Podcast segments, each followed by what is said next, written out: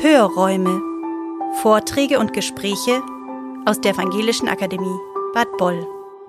Regelmäßig veröffentlichen wir hier interessante Vorträge oder Gespräche, die bei uns an der Akademie stattgefunden haben.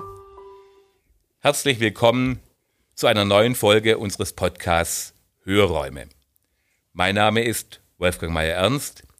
Ich bin Studienleiter für Recht und Politik.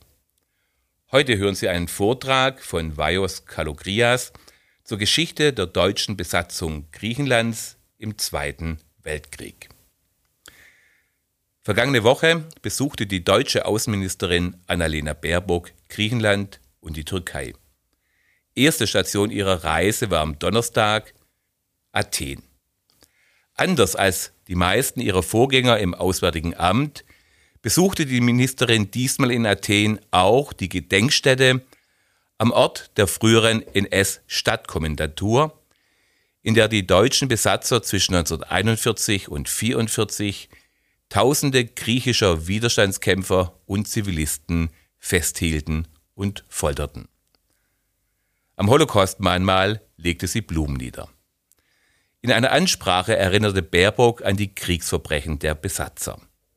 Ich zitiere, Vielen Deutschen ist Griechenland als Urlaubsort sehr vertraut, aber zu wenige wissen um das Ausmaß der Schuld, die Deutschland dort im Zweiten Weltkrieg durch die Gräueltaten der NS-Besatzung auf sich geladen hat. Die Erinnerung daran wachzuhalten, ist mir wichtig. Baerbock machte dann zugleich aber auch klar, dass sie dem griechischen Wunsch nach Gesprächen über die Zahlung von Reparationen für das Leid der Besatzung im Weltkrieg nicht nachkommen könne. Die neue Bundesregierung sei hier nicht zu einer neuen Rechtsauffassung gekommen, sagte sie der Zeitschrift Tanea. Die griechische Regierung hat die Forderung nach Reparation offiziell nie aufgegeben. Die Bundesregierung argumentiert, argumentiert seit Jahren, dass es für solche Zahlungen keine Rechtsgrundlage gäbe. Beim ersten Punkt kann man Annalena Baerbock nur zustimmen. Gut, dass eine deutsche Außenministerin in Athen so deutlich sagt, dass diese Gräueltaten der deutschen Besatzung in Griechenland, die Verbrechen von Wehrmacht und SS nicht vergessen werden dürfen. Dass sie vielmehr weit stärker als bislang bekannt sein müssten und zur deutschen Erinnerungskultur gehören sollten.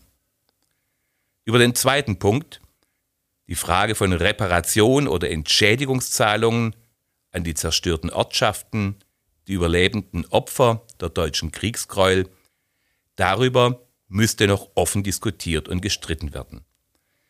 Mit ihrer barschen Ablehnung jeglicher, jetzt sei dieser unpassende Begriff hier einmal doch benutzt, mit ihrer Ablehnung jeglicher Wiedergutmachungszahlungen, da stellt sich die Ministerin nun doch in die Reihe ihrer Amtsvorgänger, die solche Forderungen stets als unangemessen abgelehnt haben. Was aber den ersten Punkt betrifft, dazu möchte dieser Podcast nun etwas beitragen. Die Geschichte der deutschen Besatzung Griechenlands im Zweiten Weltkrieg bekannter zu machen. Dazu konnten wir Dr. Vajos Kalogrias dienen, der uns einen Vortrag dazu hält. Dr. Vajos Kalogrias ist wissenschaftlicher Mitarbeiter im Arbeitsbereich Zeitgeschichte des Historischen Seminars der Johannes Gutenberg Universität in Mainz und einer der ganz wenigen Historiker, die sich in Deutschland intensiv mit diesem Thema auseinandersetzen. Er ist Spezialist für die Zeit der deutschen Besatzung in Nordgriechenland von der sein Buch Okkupation, Widerstand und Kollaboration in Mazedonien 1941 bis 1944 handelt, 2008 erschienen, und in seinem neuesten, für Dezember 2022 angekündigten Buch Die Sicherheitsbataillone, Hitlers griechische Armee, da geht es um das heikle und infolge der Fronten des griechischen Bürgerkriegs und der langen Folge von Rechtsregierungen in Griechenland nach 1949 lang verdrängte Thema der Kollaboration der griechischen Rechten mit den deutschen Besatzern. Nun hören Sie ihn, Dr. Vaios Kalogrias. Die Geschichte Griechenlands im Zweiten Weltkrieg ist ein leider wenig erforschtes Thema im deutschsprachigen Raum. Nur wenige deutsche Historikerinnen und Historiker haben sich damit befasst. Ähm, Heinz Richter-Hagen Fleischer beispielsweise, die zu Recht als Pioniere der griechischen Zeitgeschichtsforschung gelten, haben bereits in den 70er Jahren die einzigen Gesamtdarstellungen verfasst und seitdem diverse Aufsätze äh, geschrieben. Darüber hinaus gibt es weitere verdienstvolle Studien wie die von Matthias Esse zur Entwicklung der Kommunistischen Partei Griechenlands während der deutschen Besatzungszeit von 1941-44. Der Unternehmer und Hobbyhistoriker und leider an einem Unfall verstorbene Hermann Frank Mayer lieferte seinerseits zwei fulminante Standardwerke zu den Vergeltungsmaßnahmen deutschen Besatzungseinheiten in Epirus und auf dem Peloponnes. Unter dem bezeichneten Titel Der griechische Dämon verfasste Kaspar Dreidoppel eine Dissertation zu den griechischen Bürgerkriegsauseinandersetzungen während der Besatzungszeit und ein von Chrysula Kambas entdirrtes Sammelband setzt sich mit Deutungen der griechischen Erinnerungskultur auseinander. Weitere Beiträge, also zu diesem Thema, findet man in der von Heinz Richter und Reinhard Stuperich herausgegebenen Zeitschrift Thetis, die leider nicht mehr erscheint. 20 Jahre lang war Thetis das einzige wissenschaftliche Qualitätsmedium zur griechischen und zypriotischen Zeitgeschichte im deutschsprachigen Raum. Wer sich also systematisch mit der Geschichte Griechenlands im Zweiten Weltkrieg beschäftigen möchte, muss unbedingt auf Bücher und Aufsätze zurückgreifen, die in griechischer oder englischer Sprache vorliegen. Ziel meines Vortrags hier ist es, eine Gesamtschau der griechischen Entwicklungen während der deutschen Besatzungszeit zu entwerfen und die Ergebnisse neuer Forschungen und öffentliche Debatten in meine Ausführungen einzubetten. Natürlich können hier nicht alle Vorgänge berücksichtigt werden. Ähm, Mayer Ernst hat gestern von Narrativen, historischen Narrativen gesprochen. Man muss auch sagen, dass die Historiker, Historiker eben Narrative liefern. Also das, was ich Ihnen jetzt erzählen werde, das ist auch eine Erzählkonstruktion. Es ist nicht die Wahrheit, es ist aber ein Versuch, sich der Wahrheit zu nähern. Der Historiker ist auch ein Suchender. Ja? Er liefert nicht etwas äh, Fertiges, sondern ein, ein Produkt, das sich mit der Zeit auch ähm, wandelt, je nach dem politischen, dem herrschenden politischen und gesellschaftlichen Kontext. Und interessant ist, dass es gibt diesen Spruch, ähm, wenn man das Buch eines Historikers liest, äh, erfährt man mehr über das Weltbild des Historikers als über die Epoche oder die Ereignisse, über die er schreibt. Also das muss man schon vorweg sagen. Äh, zu den ausgewählten Schwerpunkten gehören die Politiken der drei Besatzungsmächte in Griechenland, Deutschland, Bulgarien und Italien, der Aufstieg der griechischen Widerstandsbewegung und die Ursachen sowie der Verlauf der Bürgerkriegsauseinandersetzungen, die nicht 1946, wie in der Regel äh, angenommen wird, sondern bereits 1943 ausbrachen, also während der deutschen Besatzungszeit und zu einer jahrzehntelang währenden Spaltung der griechischen Gesellschaft und nationalen Krise führten. Ergebnis dieser Spaltung war auch eine in rechts und links geteilte Erinnerungskultur, deren Auswirkungen unter anderem in der Schulpolitik zu beobachten sind. Gestern haben wir gehört, in Frankreich gab es auch so diese conflicting äh, Memories, haben Sie ja schön gesagt. Das Gleiche natürlich kann man äh, unter anderen Bedingungen aber in Griechenland feststellen. Griechenlands Eintritt in den Zweiten Weltkrieg erfolgte nicht freiwillig. Der italienische Diktator Mussolini, der von der Wiederauferstehung des römischen Imperiums träumte, wollte zum einen die Verwandlung des traditionell englandfreundlichen Griechenlands zu einer britischen Militärbasis verhindern und zum anderen den faschistischen Einfluss auf den südosteuropäischen Raum erweitern. Zu diesem Zweck besetzten italienische Truppen im April 1939 Albanien und verwandelten dieses Land in ein Protektorat. Von Albanien aus erfolgte auch im Oktober 1940 der von der politischen und militärischen Führung in Athen nicht unerwartete Angriff auf Griechenland. Die italienische Militärplanung schlug bekannterweise fehl.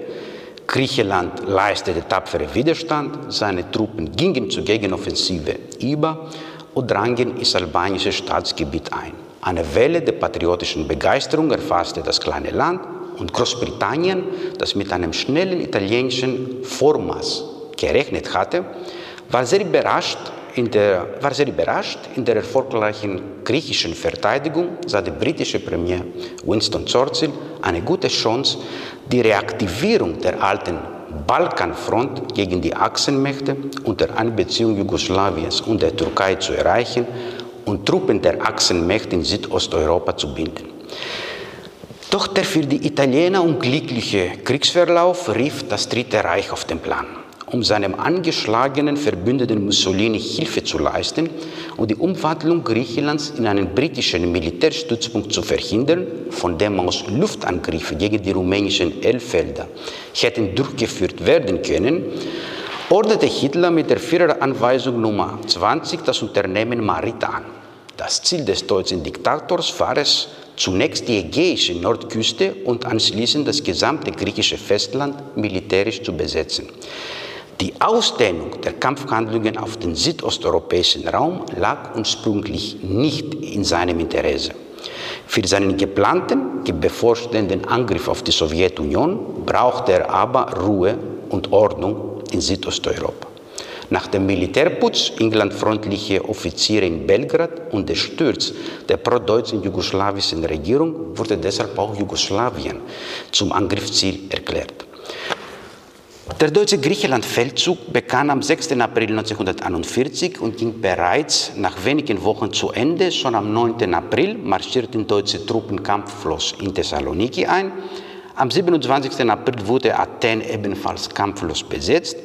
Nach der verlustreichen Eroberung Kretas durch deutsche Fallschirmjäger Ende Mai, Anfang Juni 1941 war die militärische Besetzung Griechenlands abgeschlossen. Der englandfreundliche Genik Georg II., seine Regierung und Abteilungen des griechischen Heeres flüchteten ins Ausland. In London wurde eine griechische Exilregierung gebildet, die später ihren Sitz in Kairo hatte. Und im Nahen Osten wurden die griechischen Exilstreitkräfte reorganisiert und kämpften auf Seiten der Alliierten gegen die Achsenmächte, unter anderem in Nordafrika und später in Italien. Auch eine griechische Exilflotte wurde aufgebaut und nahm an alliierten Unternehmen teil. Zugleich wollte sich der König vom belasteten Erbe der Metaxas-Diktatur vorsichtig distanzieren. Bis 1941, von 36 bis 1941 gab es in Griechenland eine Diktatur, die versucht hat, dem Nationalsozialismus und dem Faschismus nachzuahmen. Also versuchte sich der König zu distanzieren von diesem Erbe des Regimes und leitete Liberalisierungsmaßnahmen ein, etwa die Wiedereinführung der Verfassung von 1911, als Griechenland konstitutionelle Monarchie war, und die Entfernung der Minister, die sich als Anhänger des Diktators Ioannis Metaxas exponiert hatten. In Griechenland wiederum rief Generalleutnant Georgios Zolakoglu, der die Kapitulation der Epirus-Streitkräfte, also in Westgriechenland, angeboten und unterzeichnet hatte, mit deutscher und italienischer Zustimmung eine Kollaborationsregierung ins Leben. Also das Wort Kollaboration heute hat eine positive Konnotation. Man meint damit Zusammenarbeit. In der historischen, ähm, in der Zeitgeschichtsforschung hat es natürlich eine negative Komponente, weil Kollaboration meint eben die Zusammenarbeit mit der Besatzungsmacht. Ob es jetzt ideologische oder politische, wirtschaftliche Gründe, das sei erstmal dahingestellt. Die Motive natürlich sind sehr verschieden.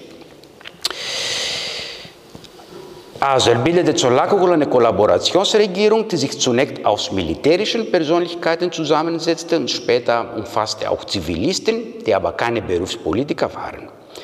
Die griechische Administration blieb bestehen, so etwas wie äh, Vichy-Regime, beim Vichy-Regime in Frankreich, unterstand aber deutschen Direktiven. Die griechischen Sicherheitskräfte, Polizei und Gendarmerie sorgten weiterhin für die Aufrechterhaltung der Ordnung, allerdings unter der strengen Kontrolle der deutschen Besatzungsbehörde. Das erklärte Ziel der Kollaborationsregierung war es, die territoriale Einheit des besetzten Landes zu wahren und die Okkupationsbedingungen für die griechische Bevölkerung erträglicher zu gestalten. Das ist natürlich das offizielle Ziel, wie von der Regierung ausgegeben wird. Dafür aber müsste sie, so die Logik ihrer Argumentation, den Wünschen der deutschen Besatzungsmacht entgegenkommen. Somit gab es schon zu Beginn der deutschen Besatzung zwei griechische Regierungen. Eine Exilregierung mit Sitz in Kairo, also nicht so weit entfernt von Kreta aus, und eine Kollaborationsregierung mit Sitz in Athen. Während König Georg II.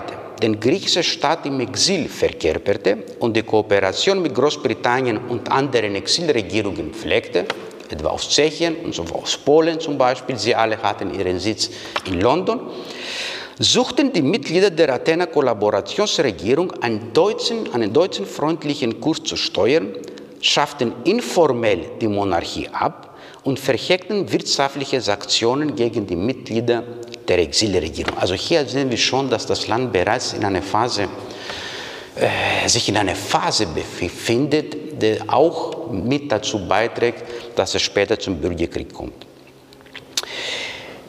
Also zwei Regierungen zunächst, 41. 1944 verkomplizierte sich die Lage, als eine dritte Regierung, die sogenannte Regierung der Berge, entstand, die mit der Sowjetunion sympathisierte und sich auf die Macht der linksgerichteten Partisanenbewegung gründete. Festzuhalten ist hier, keine dieser drei Regierungen war politisch durch freie Wahlen legitimiert. Alle drei beanspruchten für sich das Recht, die Interessen des griechischen Volkes zu vertreten. Insbesondere der letzte Punkt oder einer der äh, offiziellen Ziele der Kollaborationsregierung, die Verteidigung der territorialen Einheit des besetzten Landes, sind ihre Existenz zu rechtfertigen. Denn Italien und Bulgarien, die mit dem nationalsozialistischen Deutschland verbündet waren, hatten es auf griechische Staatsgebiete abgesehen. Mit der Zustimmung Hitlers, der so viele Truppen wie möglich aus Griechenland abziehen und in den bevorstehenden Krieg gegen die Sowjetunion einsetzen wollte, erhielt Italien den größten Teil Griechenlands als Besatzungsgebiet, etwa die Ionischen Inseln, Epirus, Thessalien und Peloponnes. Das sehen Sie auch schön auf der Karte, diese blaue Farbe. Das ist das italienische Besatzungsgebiet. Die italienische Besatzungspolitik zielte darauf, die Ionischen Inseln und Teile von Epirus und Thessalien in West- und Mittelgriechenland zu annektieren. Deshalb wurde auf den Ionischen Inseln die italienische Sprache als Amtssprache angeführt und die griechische Wirtschaft in die italienische angebunden. In Epirus wurde die Gegend von Thesprotia, das ist an der Grenze zu Albanien, ganz oben,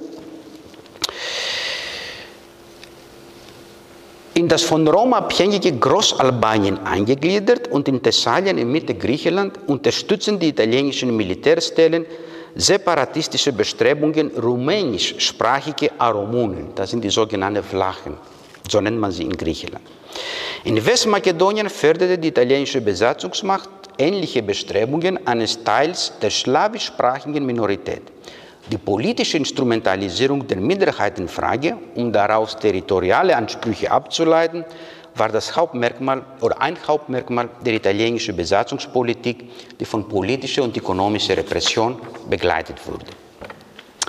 Bulgarien wiederum besetzte ohne Kampfhandlungen Ostmakedonien und Westthrakien, das ist, sind die Regionen mit grüner Farbe, ganz oben, Drama zum Beispiel und Thrakien, das steht auch da sowie die gegenüberliegenden Inseln Tassos und Samothraki.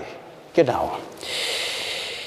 Zudem erhielt es den größten Teil Jugoslawisch-Makedoniens, das sogenannte Vardar-Makedonien, als Besatzungsgebiet. So erstreckte sich Großbulgarien vom Schwarzen Meer im Osten bis zum Prespasee im Süden im Westen, Entschuldigung, und von der bulgarisch-rumänischen Grenze im Norden bis zum Ägäischen Meer im Süden. Thessaloniki, die zweitgrößte Stadt Griechenlands und südosteuropäische Handelsmetropole, zudem am begehrtes Objekt des bulgarischen Irrendentismus, blieb jedoch außerhalb des bulgarischen Besatzungsterritoriums. Doch auch ohne Thessaloniki stieg Bulgarien zur regionalen Großmacht auf und verfolgte zumindest bis zur Kriegswende im Jahr 1943 eine lebhafte Anschlusspolitik Propaganda, um sich das deutsch besetzte Makedonien anzueignen. Deutschland besetzte einige wenige strategische Punkte wie Thessaloniki und das Hinterland, also hauptsächlich Zentralmakedonien, die Klosterrepublik Athos, das neutrale Demotika-Gebiet an der griechisch-türkischen Grenze. Da sehen Sie neben der grünen Farbe diese rote. Das würde auf ja, geschickte Weise gemacht, damit die Türkei nicht in den Krieg eintritt. Es gab vorher Abmachungen zwischen Griechenland und der Türkei und auch in Jugoslawien, dass man militärischen Beistand äh, äh, leisten sollte, wenn Griechenland zum Beispiel von Bulgarien angegriffen würde und damit es keine direkte Grenze innerhalb Griechenlands zwischen der Türkei und Bulgarien gäbe, hat man eben diesen Streifen, haben deutsche Polizisten diesen Streifen besetzt. Also das, da gab es auch keine regulären Wehrmachtseinheiten. Das war sozusagen eine Art neutrale Zone. Genau, und äh, Westkreta war Teil des deutschen äh, Besatzungsgebiets. Offiziell stellte Berlin keine territorial, territorialen Ansprüche wie Italien oder Bulgarien, doch in hohen deutschen Militärkreisen gab es vage Vorstellungen einer künftigen Einverleibung von Thessaloniki und Kreta als Vorposten des Großdeutschen Reiches. Bis zur italienischen Kapitulation im Herbst 1943 war Italien zwar die Hauptbesatzungsmacht, die sogenannte italienische Präponderanz galt allerdings nur auf dem Papier. Alle Entscheidungen, die Griechenlands Zukunft betrafen, wurden in Berlin und nicht in Rom getroffen. Und nach dem Ausscheiden der italienischen Besatzungsmacht besetzte Deutschland das ehemals italienische Besatzungsgebiet. Dabei gingen die deutschen Truppen oft mit äußerster Brutalität gegen ihre ehemaligen Verbündeten vor. Auf Kefalonia beispielsweise wurden 4000 italienische Offiziere und Soldaten nach ihrer Entwaffnung hingerichtet. Von September 43 bis Oktober 44, also bis zur Befreiung, gab es also nur noch zwei Besatzungszonen in Griechenland, eine deutsche und eine bulgarische. Die dreieinhalbjährige Okkupation hatte tiefgreifende politische, soziale und wirtschaftliche Auswirkungen.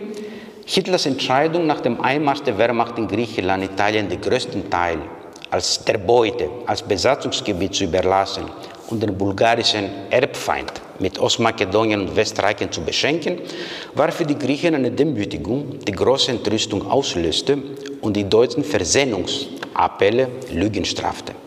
Infolge der Okkupation brach das traditionelle Klientelsystem, der Dämon der griechischen Politik, zusammen. Die alten Parteien verloren in der Anhängerbasis und führten in Athen nur noch ein Schattendasein, ohne auf die politischen Entwicklungen Einfluss nehmen zu können. Der Handel zwischen den griechischen Provinzen und den Städten litt enorm. Also zwischen diesen Besatzungszonen dürfte man, die dürfte man nicht so einfach passieren. Man brauchte Erlaubnis. Das hatte natürlich Auswirkungen auf den Handel.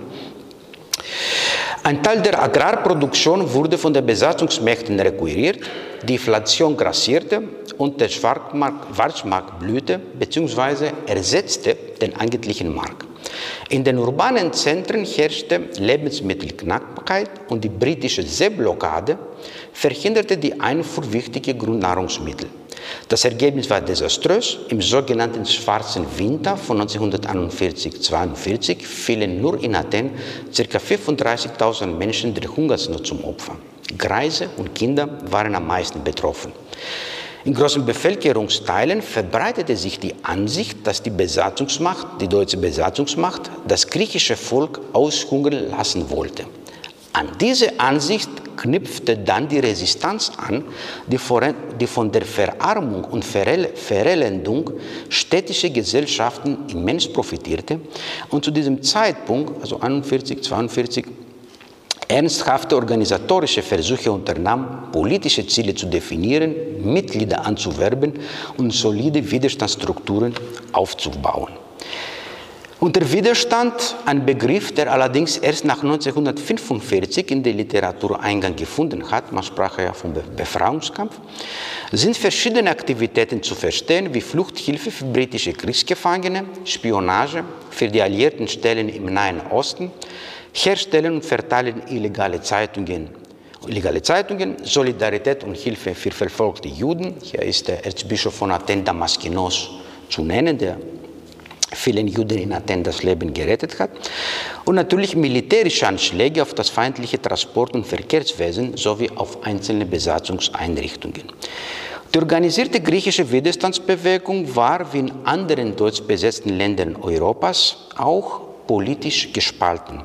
Auf der einen Seite gab es die Ende September 1941 in Athen gegründete Nationale Befreiungsfront, die mit den Initialen EAM die von der kommunistischen Partei dominiert wurde und allmählich ganz Griechenland erfasste, sowohl das gebirgige Land als auch die Städte.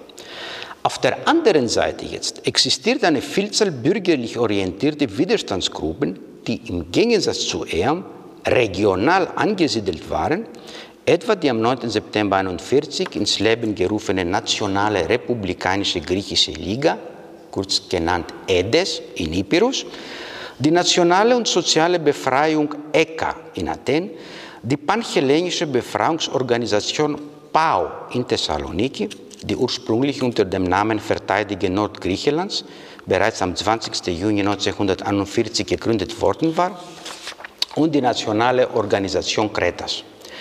Die nicht kommunistischen Widerstandsorganisationen operierten jedoch unabhängig voneinander obwohl es an Kooperationsversuchen nicht gemangelt hatte, war es, was die Reaktionsmöglichkeiten erheblich einschränkte. Alte politische Differenzen zwischen Royalisten und Venizelisten, also die sogenannten Anhänger der Republik, äh, standen einer ehrlichen Zusammenarbeit im Weg. Zwischen dem kommunistischen und dem nicht kommunistischen Widerstandsblock herrschten substanzielle Unterschiede. Die Kommunisten, die enorme Untergrunderfahrung besaßen, effektive Formen konspirative Tätigkeit und neuartige Propagandamechanismen bereits in der Vergangenheit entwickelt und erprobt hatten und durch eiserne Disziplin und große Aufopferungsbereitschaft gekennzeichnet waren, konnten relativ schnell an Einfluss gewinnen, der, der sich sogar auf den Nachwuchs, Nachwuchs bürgerlicher und großbürgerlicher Athener Familien erstreckte und eine Massenbewegung aufbauen. Vorteilhaft für ihre Agitation erwies sich das Zurückstellen betont kommunistische Ziele, das wegen der Besatzungsherrschaft entstehende machtpolitische Vakuum in der griechischen Provinz und der damit verbundene staatliche Autoritätszerfall sowie die Spaltung der bürgerlichen Welt in Republikaner und Royalisten, die von der kommunistischen Partei geschickt dazu genutzt wurde, eingeschworene und angesehene Republikaner, darunter Politiker, Intellektuelle und Armeeoffiziere, an sich zu ziehen. Hinzu kam, dass die Hungersnot des Winters 1941-42 die Legitimität der griechischen Regierungen in Athen und Kairo erschütterte, sowie breite Bevölkerungsteile für radikale Lösungen empfänglich machte. Die bürgerlichen Widerstandsgruppen hingegen verfügten nicht über ähnliche Strukturen im Untergrund. Mit Hilfe ihrer illegalen Presse versuchten sie, ihre politischen Ziele zu formulieren und ihre Vorstellungen vom Nachkriegsgriechenland Nachdruck zu verleihen. An ihrer Spitze standen keine Parteifunktionäre wie bei der EAM, sondern ehemalige Armeeoffiziere, die mit bürgerlichen Persönlichkeiten zusammenarbeiteten. Unter den zivilen Repräsentanten des bürgerlichen Widerstands befanden sich aber keine namhaften Vertreter der früheren politischen Parteien, mit einer Ausnahme.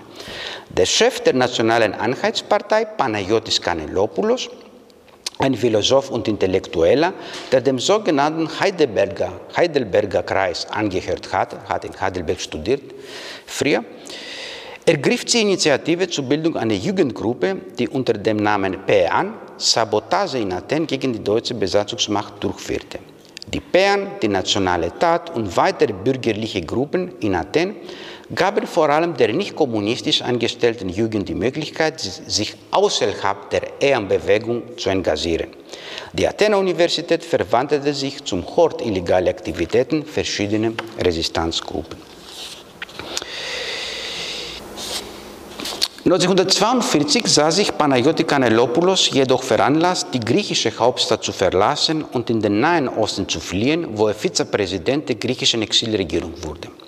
Von dieser Position aus setzte er sich für die finanzielle und militärische Unterstützung der Resistenz und die Koordinierung ihrer bewaffneten Aktivitäten ein.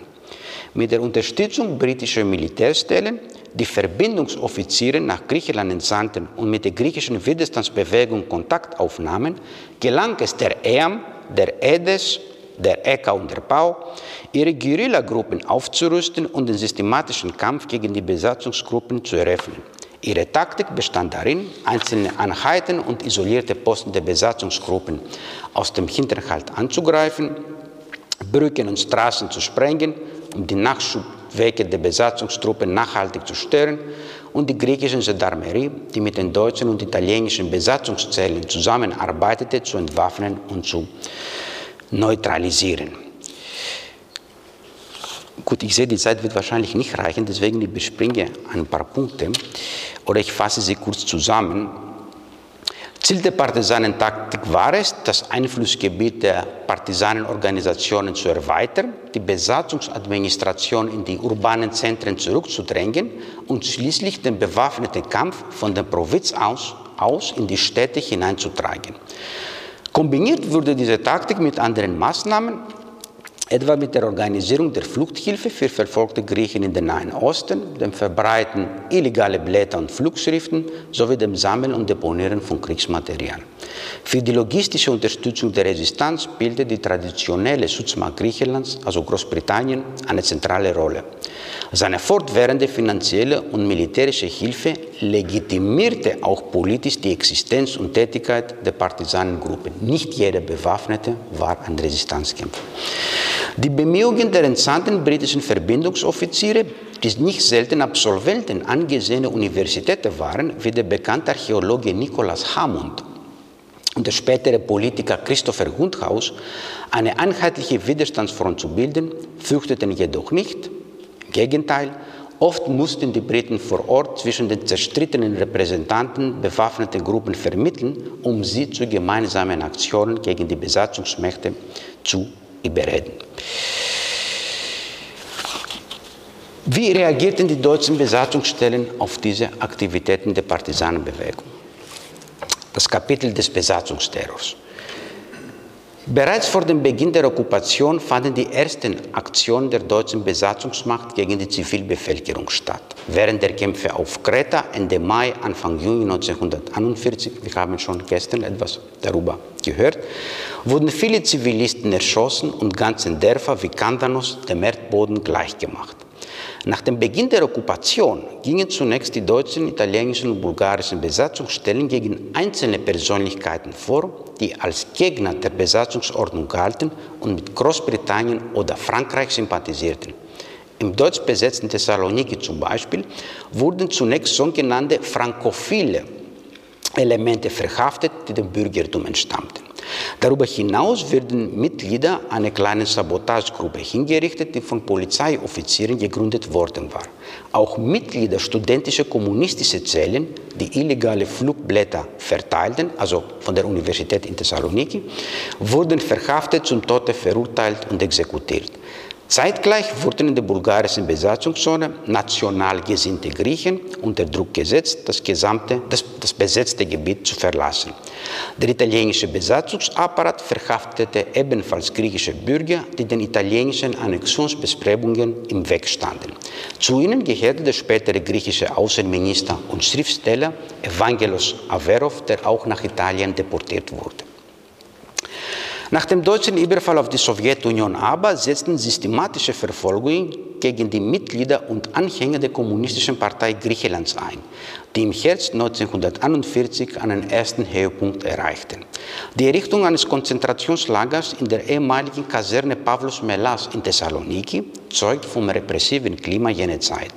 Ende August, Anfang September 1941 lösten die deutschen Besatzungstruppen in Zentralmakedonien die ersten kleinen Partisaneneinheiten auf, und im Rahmen sogenannter Sühnemaßnahmen würden die Dörfer Anno und Kato Kervilla und Mesovuno als Stützpunkte der Partisanen zerstört. Die männliche Bevölkerung zwischen 16 und 60 Jahren wurde hingerichtet. Insgesamt verloren ca. 500 Griechen ihr Leben. Ende September 1941 schlugen die bulgarischen Besatzungsstellen eine von griechischen Kommunisten schlecht vorbereitete Revolte in der Region von Drama nieder Etwa 3000 Griechen fielen den bulgarischen Vergeltungsmaßnahmen zum Opfer. In der deutschen und bulgarischen Besatzungszone in Makedonien herrschte zunächst Ruhe und Ordnung. Die Antwort der Besatzungsmächte auf, diese auf die ersten Partisanenaktivitäten zielt auf die Zerstörung der Verbindungen zwischen der Zivilbevölkerung und den Partisanenorganisationen. Ohne zivile Unterstützung, so die Auffassung der Besatzungsbehörden, wären die Banditen, so werden die Freisteller in den offiziellen Wehrmachtsdokumenten genannt, nicht mehr in der Lage, Erfolge zu erzielen. Als geeignetes Mittel zur Abschreckung betrachteten sie die Durchführung von Vergeltungsmaßnahmen, die zu Massenhinrichtungen griechischer Zivilisten führten. Der Anfang wurde auf Kreta gemacht. Danach stand Makedonien an der Reihe. Schließlich erfasste der Besatzungsterror ab 1943 ganz Griechenland. Die deutsche Strategie ging zunächst auf. Die Zerstörung ganzer Dörfer, etwa von Anna und Kato Kervilia, wegen tatsächlicher oder vermeintlicher Unterstützung der Freisteller und die Hinrichtung ihrer männlichen Einwohner hatten die Landbevölkerung Ende 1941 von einer Parteinahme für die Partisanenkräfte abgeschreckt. Doch Ende 1943 stieß diese Strategie an ihre Grenzen. Die griechische Widerstandsbewegung verfügte nunmehr über organisierte Strukturen, die nicht leicht zu zerschlagen waren, während das Szenario einer Landung britischer Truppen in Athen oder Thessaloniki immer wahrscheinlicher wurde und die Hoffnungen breiter Bevölkerungsteile beflügelte. Zudem vergrößerten die Vergeltungsmaßnahmen den Hass der Bevölkerung gegen die Besatzer und trieben junge, von Rachegefühlen und Idealismus beseelte Männer in die Berge. Die Zerstörung unter anderem von Kalavrit auf dem Peloponnes, Distomo in Zentralgriechenland und Klissura in Westmakedonien, die von Massenerschießungen unbewaffnete Zivilisten, darunter Frauen und Kinder, begleitet wurden, erzielten diesmal ihre abschreckende Wirkung nicht. Sie hinterließen aber traumatische Erinnerungen, welche die Besatzungszeit überdauerten und zeitweise die westdeutsch-griechischen Nachkriegsbeziehungen enorm belasteten. Das finsterste Kapitel des Besatzungsterrors war die Deportation und Vernichtung der griechischen Juden ab März 1943. 90 Prozent der griechischen Juden fielen dem Holocaust zum Opfer. Die traditionsreiche sephardische Gemeinde von Thessaloniki wurde nahezu ausgelöst. Nur wenige überlebten Auschwitz und kehrten in ihre Heimat zurück oder machten einen neuen Anfang in Palästina. Wer sich über den Holocaust informieren, in Griechenland informieren möchte, sei hier auf das Buch von Rena Molcho, Der Holocaust der griechischen Juden, Studien zur Geschichte und Erinnerung, das 2016 erschienen ist, verwiesen, also auf deutsche Sprache.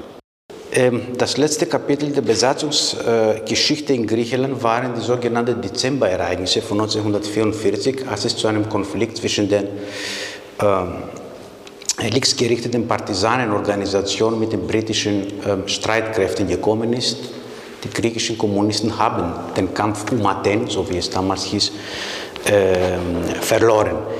Griechenland erlebte dann eine äh, ja, eine weitere Bürgerkriegsauseinandersetzung, die ab dem Frühjahr 1946 in eine neue Phase eintrat und erst im August 1949 mit dem Sieg der Regierungstruppen über die kommunistischen Aufständischen auf dem, auf dem Schlachtfeld entschieden wurde.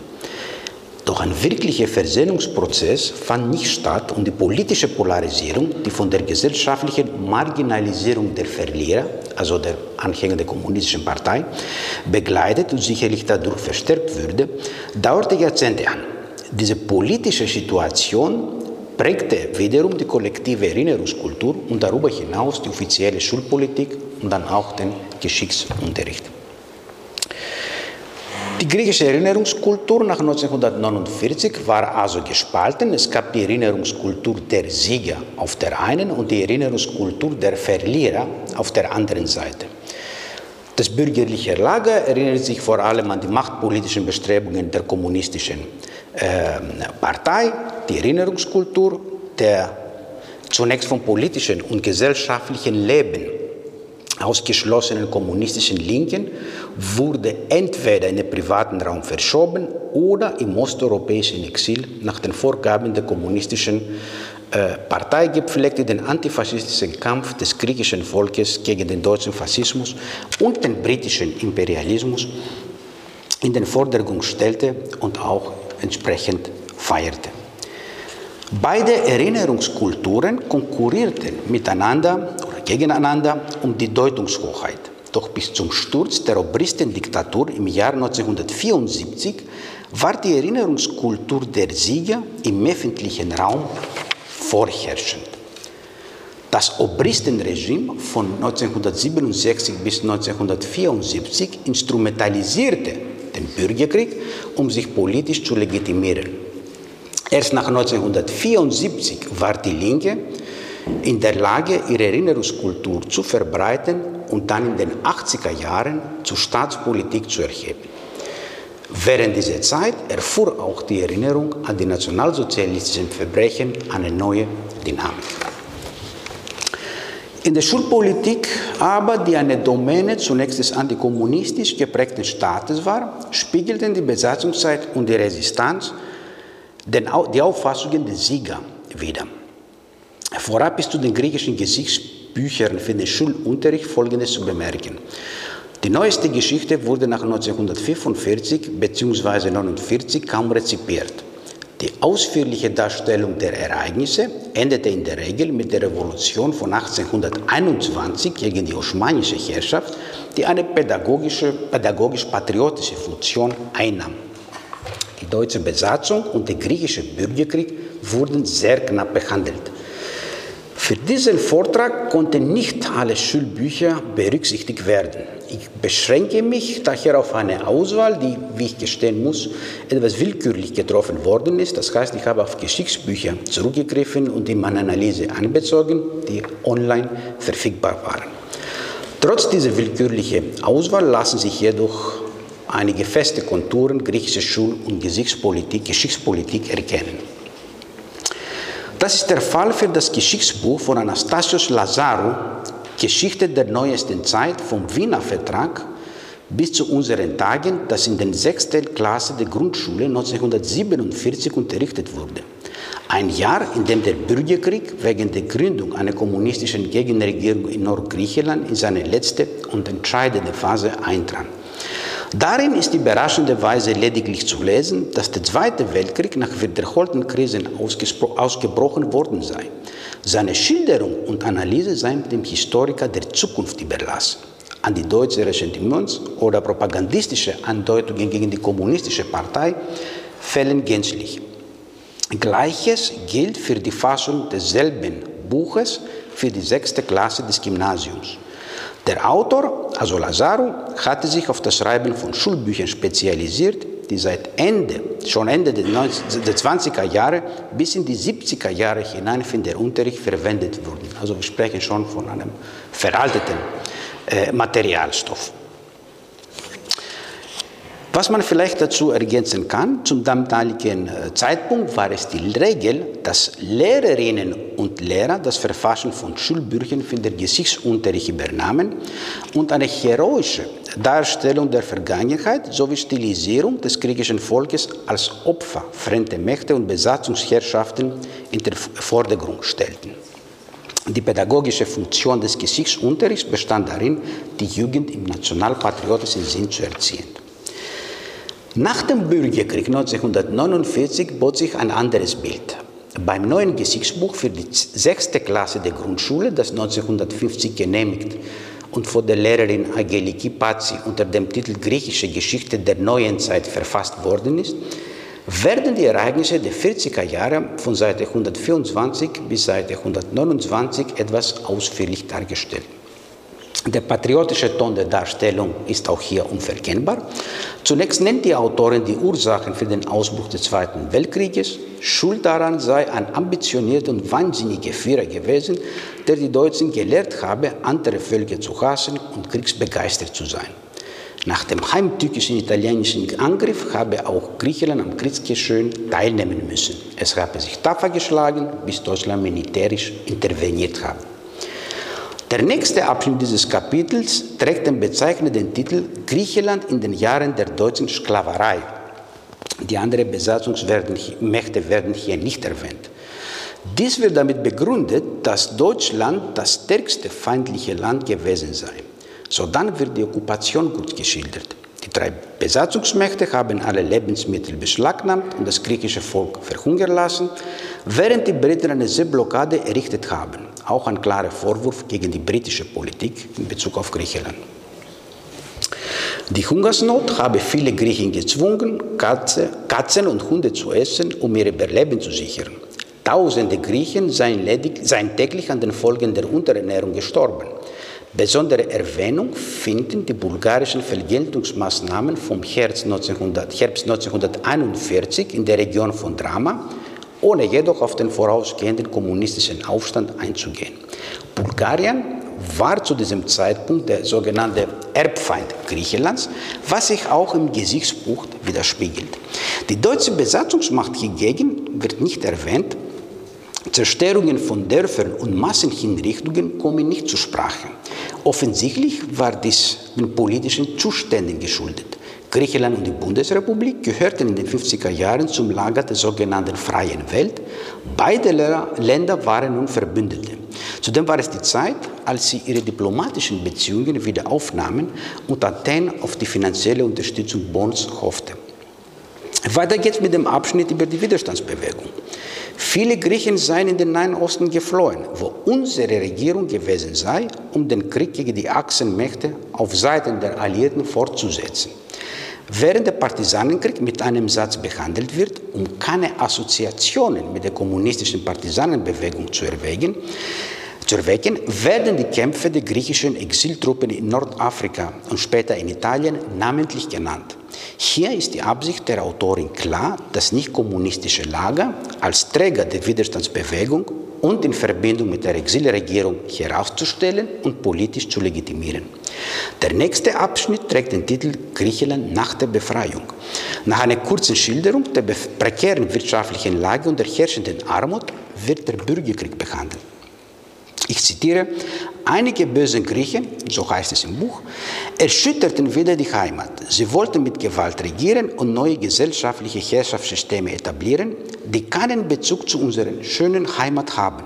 Zu diesem Zweck nahmen sie Waffen und gingen in die Berge, bildeten dort Partisanenformationen und kämpften gegen Griechenland. Tausende Griechen seien massakriert worden, doch die guten Patrioten griffen zu den Waffen, stärkten unsere Armee mit Hilfe unserer Alliierten und siegten nach einem blutigen dreijährigen Krieg. Sie zwangen einige zur Kapitulation, trieben andere Partisanen außerhalb der griechischen Grenzen. Griechenland versuche nun die Ruinen des Bürgerkriegs zu beseitigen. Die Griechen finden, ich zitiere wieder, Glück und Freude und Freude unter der weisen Führung unseres fürsorglichen Königs Paul, des, Paul I.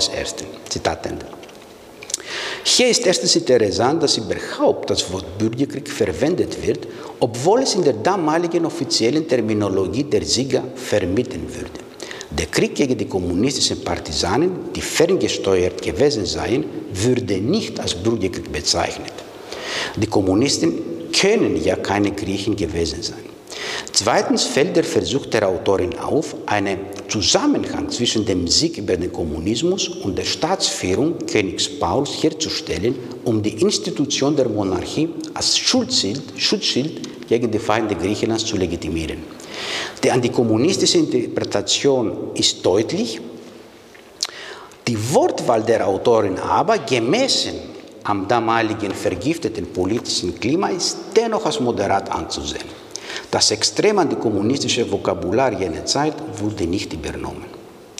Beim Buch Geschichte des neueren Griechenlands, das für die sechste Klasse der Grundschule zunächst für die Jahre 1956 und 1957 genehmigt wurde, wird der Ton etwas rauer. Die 40er Jahre werden in drei Seiten behandelt. Interessant hier die Struktur der Gliederung. Erstens Zweiter Weltkrieg, zweitens Besatzung, nationale Widerstand, Befreiung, drittens kommunistische Bewegung, Sieg der nationalen Kräfte, viertens Einverleibung von Dodekanes, also 1947 und fünftens das Ende des Königs Georg II. Im ersten Abschnitt wird der Kampf Griechenlands gegen Italien und Deutschland 1940-41 geschildert auf das heldenhafte Epos des Kampfes auf Kreta wird besonderer Bezug genommen. Die deutsche Besatzung aber wird mit keiner einzigen Silbe erwähnt. Der zweite Abschnitt über die Besatzung enthält nur acht Zeilen. Obwohl der links besetzte Terminus nationale Widerstand übernommen wird, geht es hier um die Kämpfe der Exiltruppen auf Seiten der Alliierten. So wird der Eindruck erwähnt, dass nur die nicht kommunistischen bzw. antikommunistischen Kräfte Widerstand geleistet haben. Beim dritten Abschnitt, Kommunismus, der etwas weniger als seine Seite umfasst, wird die Gründung der EAM als sowjetische Konstruktion dargestellt und wie sie unter dem Deckmantel des Widerstandskampfes breite Volksteile hinters Licht geführt habe. In Wirklichkeit habe diese Organisation der Umsturz der bestehenden gesellschaftlichen Ordnung und die Zerstörung Griechenlands bezweckt. Die nationalen Kräfte aber haben erneut Widerstand geleistet. Der Widerstandsbegriff schloss nun auch den Kampf gegen die kommunistisch beherrschte Partisanenbewegung an. Die bislang ausführlichere Darstellung des Zweiten Weltkrieges ist in dem Schulbuch der Gymnasiallehrer Matarazzi und Papa aus dem Jahr 1966, das für die dritte Klasse des Gymnasiums bestimmt war, zu finden. Diesem Kapitel werden 25 Seiten gewidmet. Allerdings werden fast ausschließlich militärische Ereignisse geschildert. Die Besatzungszeit von 1941 bis 1944 wird als letztes Unterkapitel in vier Seiten behandelt. Dieses umfasst die Abschnitte Widerstand und Befreiung Aufstand. Hier werden zunächst die von den Besatzungsmächten durchgeführten Repressalien gegen die Zivilisten, die Hungersnot sowie die Inflation thematisiert. Die deutsche Besatzungsmacht wird diesmal für die Exekutionen in Distomo und Kalavrita verantwortlich gemacht. So dann werden Widerstandsformen beschrieben, wie die Rettung verfolgter Juden und die Verbreitung illegaler Blätter. Und auch die, die wichtigsten Widerstandsorganisationen werden genannt. Dabei wird die EAM als eine Organisation bezeichnet, die auch Patrioten als Mitglieder gehabt habe. Allerdings sei sie zu Gefangenen der kommunistischen Partei geworden. Im Abschnitt Befreiung Aufstand, das etwas mehr als eine Seite lang war, lesen die Schülerinnen und Schüler, dass die EAM nach der Befreiung im Oktober 1944 Terror gegen national denkende Bürgerinnen und Bürger geübt und die übrigen Widerstandsgruppen aufgelöst habe. Nach dem Aufstand der Elas in Athen im Dezember 1944 habe die britische Militärintervention das Land, das während der sogenannten Volksherrschaft gelitten und zahllose Opfer zu beklagen habe, vor den Kommunisten geredet. Die kommunistischen Opfer hingegen bleiben unerwähnt. Die Beschreibung endet mit dem Friedensvertrag von Varkisa, das im Februar 1945 unterzeichnet worden ist. Jetzt gehe ich schnell zur Zeit der Militärherrschaft von 67 bis 74. Während dieser Zeit, in der der Antikommunismus zur offiziellen Staatsdoktrin wurde, erhielten die Geschichtsbücher Bücher eine entsprechende Prägung, wird das Buch für die sechste Klasse der Grundschule im Jahr 1967. In diesem wird die Zeit des Zweiten Weltkrieges in drei Seiten behandelt. Im Mittelpunkt stehen nun nicht die internationalen Ereignisse, sondern der Beitrag Griechenlands zum Sieg der Alliierten und der tapfere Widerstand der griechischen Armee. Das ist natürlich kein Zufall.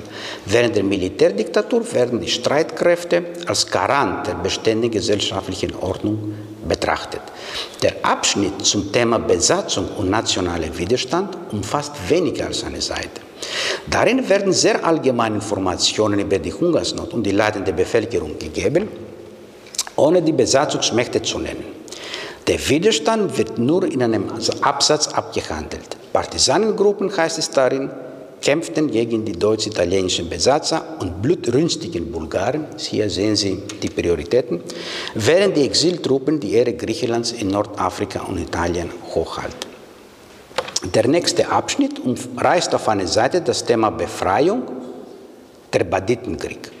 Bereits am Titel wird die Interpretationsrichtung deutlich. Zunächst wird Kritik am Verhalten der westlichen Alliierten geübt, weil sie Griechenland Territorien äh, wie Nordiperus, also Südalbanien, nicht zugesprochen haben. So dann geht es um den Kampf der sogenannten Banditen, die von kommunistischen Nachbarstaaten militärisch unterstützt worden seien, um die Waffen gegen ihre Heimat zu richten.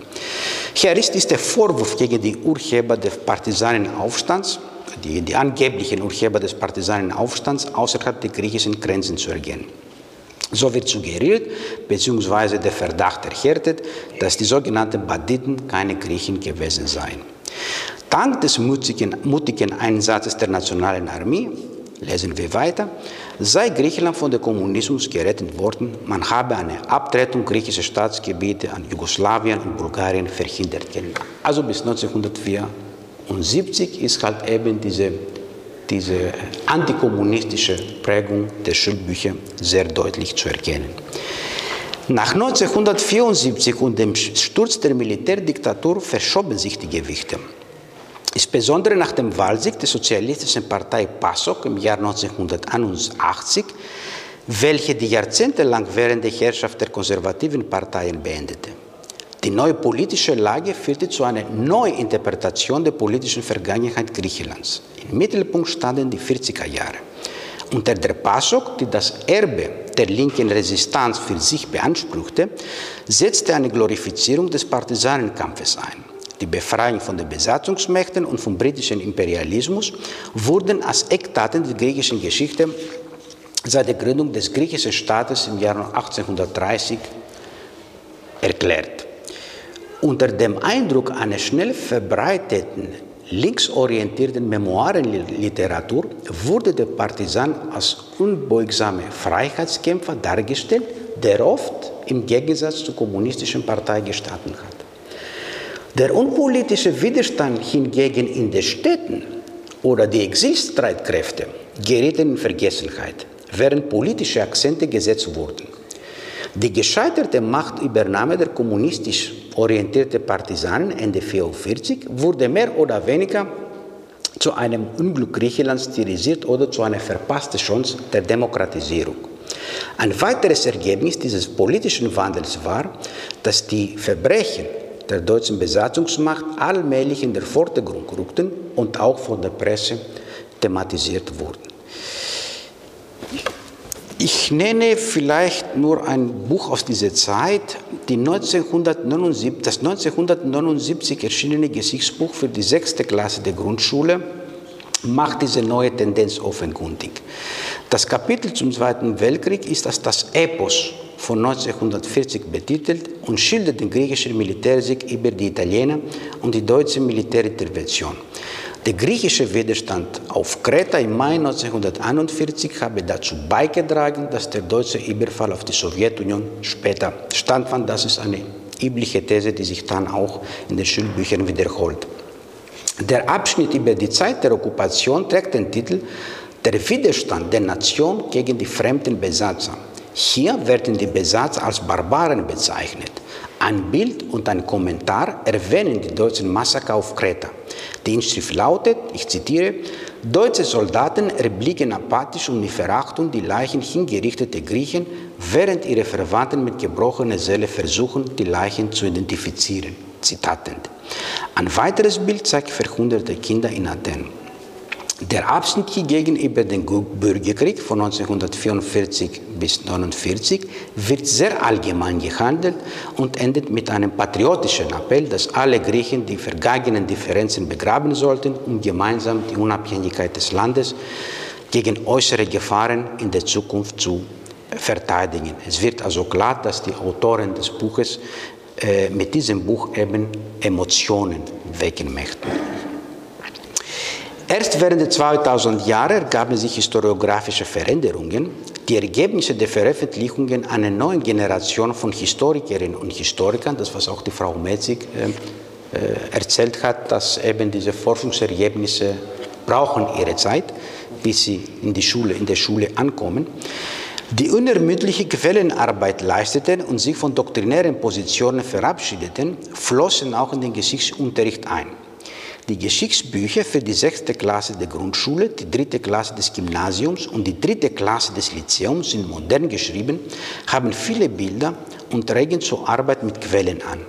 Ein weiteres Charakteristikum kommt hinzu. Ihre Autorinnen und Autoren sind keine Gymnasiallehrer, sondern renommierte Historikerinnen und Historiker wie der kürzlich verstorbene Ioannis Koliopoulos, Jakobos Michailidis und Vathis Vassiliou, die an griechischen Universitäten lehren und forschen und viele Beiträge in englischsprachigen Zeitschriften veröffentlicht haben.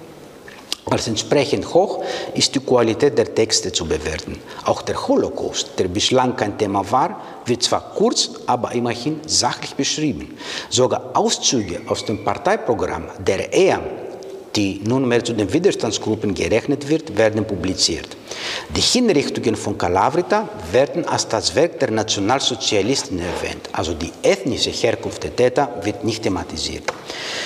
Das Lyzeumsgesichtsbuch zum Beispiel enthält noch zwei Tafeln mit Zerstörungen von und Massenhinrichtungen in Orte wie Kandanos auf Kreta, Doxato in Drama, Komeno in Arta, Kalavrita auf der Peloponnes, Klissura und Vistomo. Die Getöteten werden als Opfer der nationalsozialistischen Besatzung bezeichnet. Auch hier verweisen die Autorinnen und Autoren nicht auf die ethnische Herkunft. Denn Täter und lassen eben ideologische Hintergründe anklingen. Deutlich ist der Versuch, eine sachliche Darstellung zentraler Ereignisse zu bieten, ohne Emotionen und Ressentiments zu schüren. Die Quellelektüre ist sehr interessant gestaltet und umfasst Auszüge aus Zeitungen, Tagebüchern und Memoiren griechischer und nicht griechischer Persönlichkeiten, wie zum Beispiel Albert Camus, der einst, der einst den griechischen Widerstand äh, gelobt und gewürdigt hat. Die Opfer des Holocaust in Europa werden in einem separaten Abschnitt behandelt. Die Ermordung der griechischen Juden wird am Beispiel einer Quelle veranschaulicht und kontextualisiert. Abschließend ist zu bemerken, dass die Aufarbeitung der Besatzungszeit im schulischen Unterricht einen längeren Zeitraum in Anspruch genommen hat. An die deutschen Ressentiments lassen sich, zumindest was diese Auswahl der Bücher betrifft, nicht feststellen. Was die deutsche Besatzung anging, war die Tendenz vorherrschend, auf dieses Thema nicht groß einzugehen. Bis 1974 herrschte auch die Tendenz, den kommunistisch geprägten Widerstand zu schmälern. Erst nach dem Sturz der Diktatur 1974 fand die Geschichte der linksgerichteten Widerstandsbewegung Eingang in die Schulbücher. Ab den 2000 Jahren ist eine primär sachlich und analytisch auch orientierte Ausrichtung des Geschichtsunterrichts festzustellen die als vielversprechend anzusehen und zu würdigen ist. Ich danke Ihnen.